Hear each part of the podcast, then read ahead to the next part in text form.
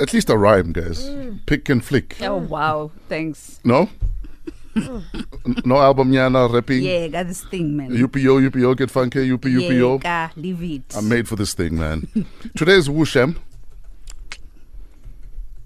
So, this is punishment that seemingly isn't enough, but we'll take it. Isaac Peter is a 28 year old man from Welkom in the Free State. Mm. He's been sentenced to two life terms and an additional 53 years imprisonment. Hmm. I guess in case he dies, he must come back and still serve time if he's resurrected. His victims were only 8, 9, and 11. Hmm.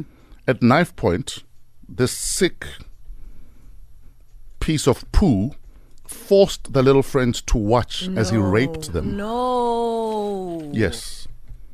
And uh, he will go to jail for the rest of his life. According to evidence presented in court, he raped the first victim, who was nine years old at the time, in June 2006. He forced the complainant at knife point to walk with him to a nearby construction area uh, where he raped her. These are the kind of people that live amongst us. Some of these people we're aware of. Some we're aware of because there might be that relative that indecently touched you. You know, I was listening to a conversation. I can't remember what show I was watching, and they were talking about how, especially as females, when you are a single mother mm. and you are back in the dating scene, mm. you need to not get into a situation where whoever it is that you're introducing to your kid, you automatically put uncle in front of that name. Because then we make our kids familiar with strangers too soon. Yes. And that quick familiarity sometimes is what puts our children in danger. risk. Where mm. every man who comes into their life is mm. Uncle Yeah, Tato, uncle. Uncle mm. Fence. It's a problem. And for all we know, Uncle is actually a predator. Exactly. Exactly. Mm. So we need to protect our kids. If this is Tato, that's Tato and if El Lamo. Because the moment you say it's uncle, the kids then become very mm. comfortable. they let the guard down. Mm. exactly. And I think we also need to, especially with girl children, Yeah.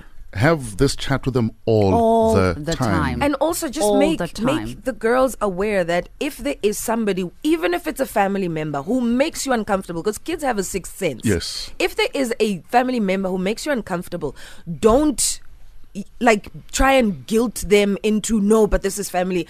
They have their reasons why they are not comfortable with, Mm. With Uncle so and so. Exactly.